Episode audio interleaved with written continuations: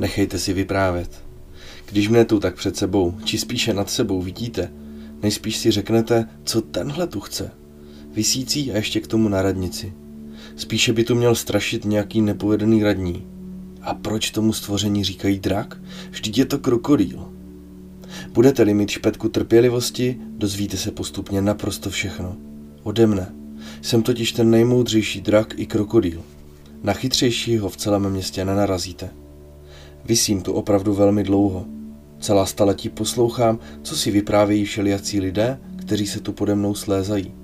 Místní i nemístní, dospělí i děti, dospělí dětinové.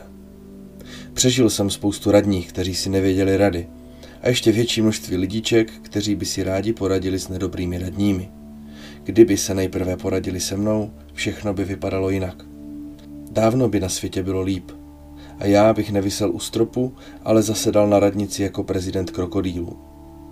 Za dobu, co tu vysím, jsem vyslechl takové množství hloupostí, že by je nevymyslel ani nezletilý aligátor. A tak se nedivte, že toho vím víc než dost a někdy jsem z toho všeho za ta léta těžkých bojů pořádně unaven. O městě toho vím víc než město o mě. Ostatně jeho obyvatelé se dodnes dohadují, odkud jsem se tu vzal. Jakoby neměli spoustu důležitějších starostí. O tom ale až někdy později. Brno mám velice rád, skoro jako sám sebe, a tak bych měl jako každý pořádný drak začít své vyprávění o tom na světě nejdůležitějším, totiž o sobě.